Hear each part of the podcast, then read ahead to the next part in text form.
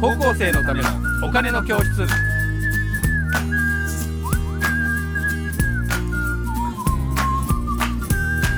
はい皆さんこんにちはこんにちは。高校生のためのお金の教室のお時間です私 MC の山下ですそしてメインキャスターのはい。福眼経済塾の小笹俊一です。はい小田さん今日もよろしくお願いしますお願いします。で、えー今日のテーマはこれです。はい会社指揮法秋号の特色ということで、えーまあ、覚悟覚悟で、えーね、年4回出てる指揮法ですが、はい。えー今下号の特色はどんなものなんでしょうか、小田さん。そうですよね。はいあの9月16日にですね、発行されましたこの会社指揮法の秋号なんですけれども、えーっとまあひ一言で言うとですね、あんまりこう景気という観点で言うと、はい。あどんどんどんどん良くなるなというふうにも見えないし、うんうんあのどんどんどんどん悪くなるなというふうにも見えない。うんうんというぐらいでですね、うん考えておいたらいいと思います。ただあの鮮明になってきたことをですね、あの特色として今回お伝えしたいと思うので、うん次のスライドをご覧いただきましょう。はい。じゃあ、これですね。えーっと、はい。えー次のスライドはこれです。はい、どうぞ。はい、これがですね、うんあのー気づきのテーマは、えー日本回帰なんですね、はいはいはい日本回帰です。うんあのーコロナや、うんえー世界の対立で調達網、うんまあ、いわゆるサプライチェーンですね、うんうんが分断しまして、うん生産拠点など海外依存のリスクが顕在化しましたと。うん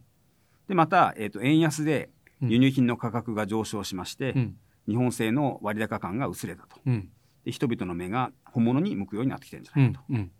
というのが、まあ、大きなテーマです。はい。っていうとどうですかあのこれ今非常に私たち本当に今身の回りでうんあのよく目にするなと思いますよね。うんだから新聞なんか読んでてもね、うん例えばあのダイキンという会社が、はいはいあのエエアアココンのンを作るための半導体をね、うんあのやっぱり国内でも作れるようにするみたいなのが日経の一面トップになったりだとか、あとその円安で輸入品価格が上昇している関連で言いますとあの毎年11月頃かしらうんワインのボージョレ・ヌーボーですよねああーれがもう今年高すぎる高いですとよかねもうファミリーモーテルから見たら予約価格3000円ですからねあすごいね。倍以上になってまあす、ねれ。はあのブドウ酒っていうかもうガブ飲みワインですから、すごいですね。ガブ飲みワインに3000円はちょっとそうかさすがに出したくないなすごい高でい。今ねだから日本のあのあのワインメーカーはあの国産国産で国ワイ産ンを出そうですよね国産ワイン美味しいじゃないですか、いや最近の。いや十分美味しいよそうそうねで特にああいう若いワインはえ。う、ん。まさにボージョレと一緒ですから、うん楽しいとかね、うんそういうふうになってきてるという話がですね、どうもこの指揮法では鮮明になってきたなという話がございます。ああ、そういうことではいジャパン会議なんですそうでね。すで3社ねここにそういうのが具体的に指揮法に書かれているものをですね、はいはいはいご紹介したいんですけどまずですね、うんえっとアパレルのワールドですねワールドね一番左の下下着をご覧下着とかも作ってあるねのワールドご覧ください、はいえここに書いたのはね、はい。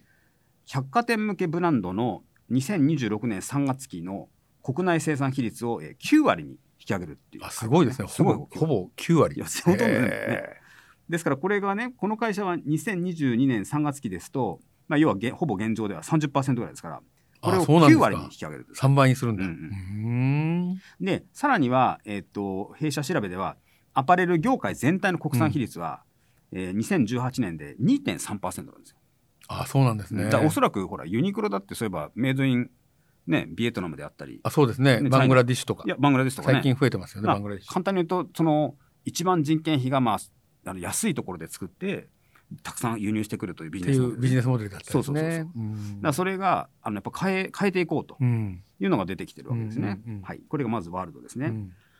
で新日本電工のえ国内生産要請っていうのはですね、私この会社よく存じ上げませんでしたけど、うん要はえ国内で唯一生産している、うん。鉄鋼用のフェロボロンがうん。え顧客からえ国内生産を要請されたとはいはいいうことはでいす。ねやっぱりもうあのその突然あの中国で作ってたりしたものが、えなんか輸出できませんよとか、はいはいロシアに工場あったけど、え。はいもうあのでき作れませんよみたいになるとそうか大変なことになっちゃうから国内で作ってくださいだか中国もね、コロナで、あの、なんか、シャットダウンアウト制そう限そうそうそうしてありましたもんうんね。らそういうことをみんなリスクというふうに思い始めたと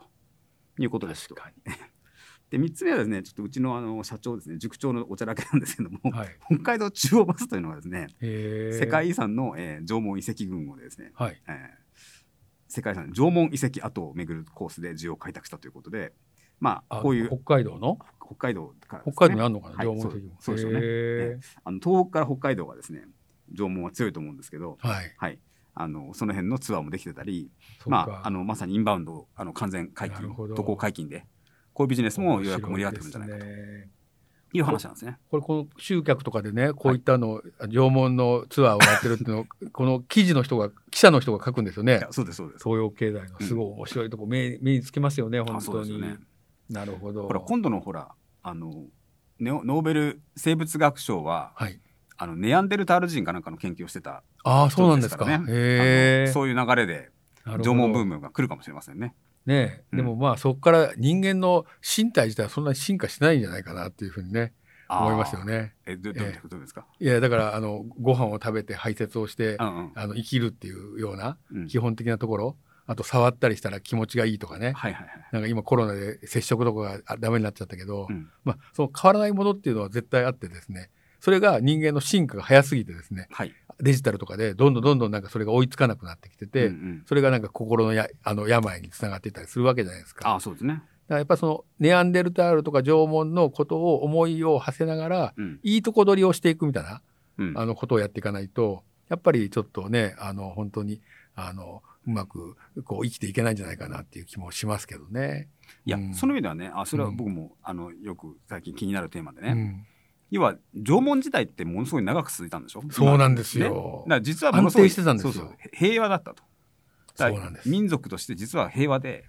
良かったんじゃないかとサステイナブルだったかもしれない。うんよくまあ、これも諸説あるんでしょうけど縄文はほら割と狩猟民族だと思うんですけどはい。だから要は弱い人にあ強い人が取って全員で分けるんですね。わけでしょそうだ。から共産主義っぽいとこあるんですよ。あ、そうか。ええそういう意味ではあの分配の仕方がすごい公平だってい そううね。そうそうそうそう。で弥生になって農作稲作なんかしだすとだんだん強い人が強くなっていくといそうですねええ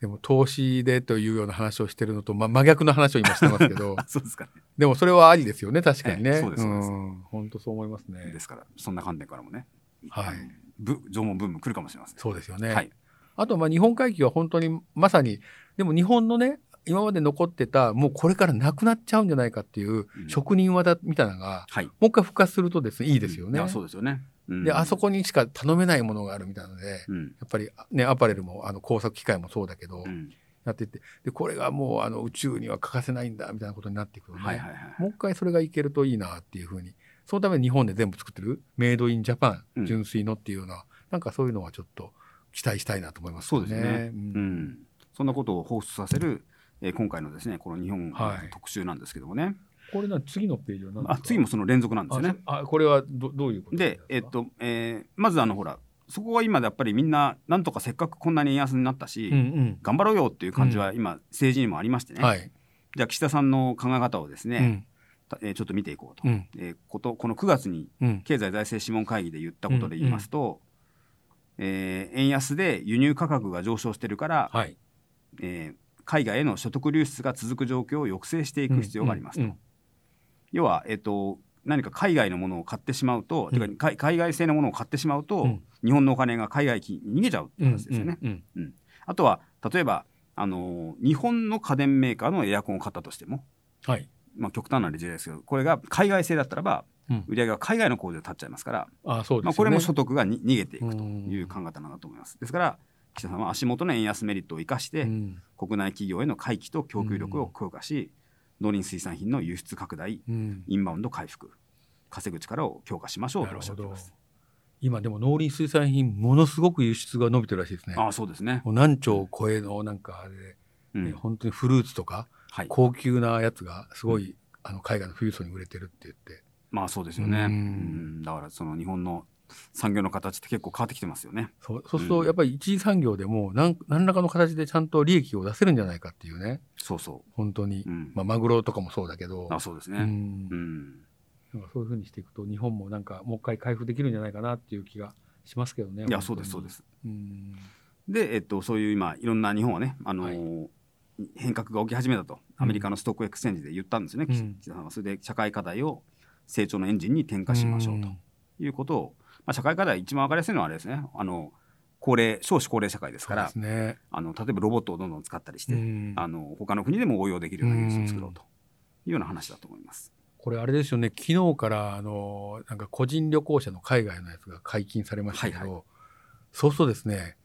もう外国の人が、これ日本のやつ全部安いじゃないか、円安でって言って、うんもうどんどんどんどん消費して、うんで日本で作っても作ってもなんかもう間に合わないみたいになっちゃうかもしれないですよいねや。本当そうですね。で、本当にコロナが本当終わると、うんなんか今日ニュースやってるけど、京都とかはなんかバスが、市営バスが外国人観光客でもういっぱいになっちゃって、あそうですか。地元の人が乗れないっていうようなことがもう起きちゃって、オーバーツーリズム。うんうんうんうん。ん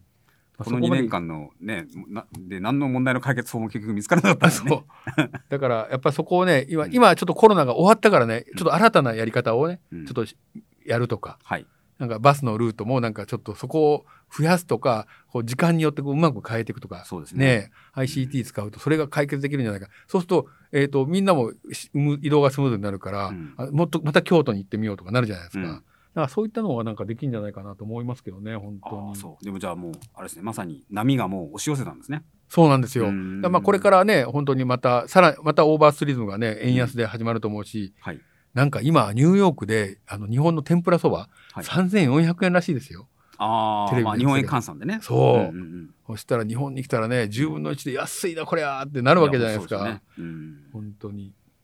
まあですからあのインバウンドインバウンドというんですかそのか外国人の日本で消費するのは期待できますよねで、。その時に得た利益でうん新しいことをやっていかないと、やっぱはりそれで ICT 化とかね、なんか合理化をしていかないと、うん、ね、あの、給料安いままやんけ、だとダメじゃないですあか。あそうですね。ね、そこをなんかやっていけるといいなって思いましたけど。うん、うんはい。そうなんです。えー小田さん、こ今月号でか、秋号のはい四季報はどんな色色なんですかこれ秋色なんですか、あこれね今日持ってきましたけど、はい。これいつもねあのオレンあと秋号は秋はオレンジオレンジですね。ああのの色は毎回変わりますも。みじ色あもみじなのかしら。秋、あ、オレンジだからそうじゃなあいあそうですね。うんうんあじゃあ季節によって、じゃあ春は緑だったりするんですか春夏が緑かな。ああ、そっか。はい。やっぱりあの季節ごとにそうやって色があるってことえですね新春後が赤で、あなるほど、はとい、い。色は決まってますね。っていうことなんですね私は夏が青かな。ああそうなんです青ねか緑ですね。なるほど、はい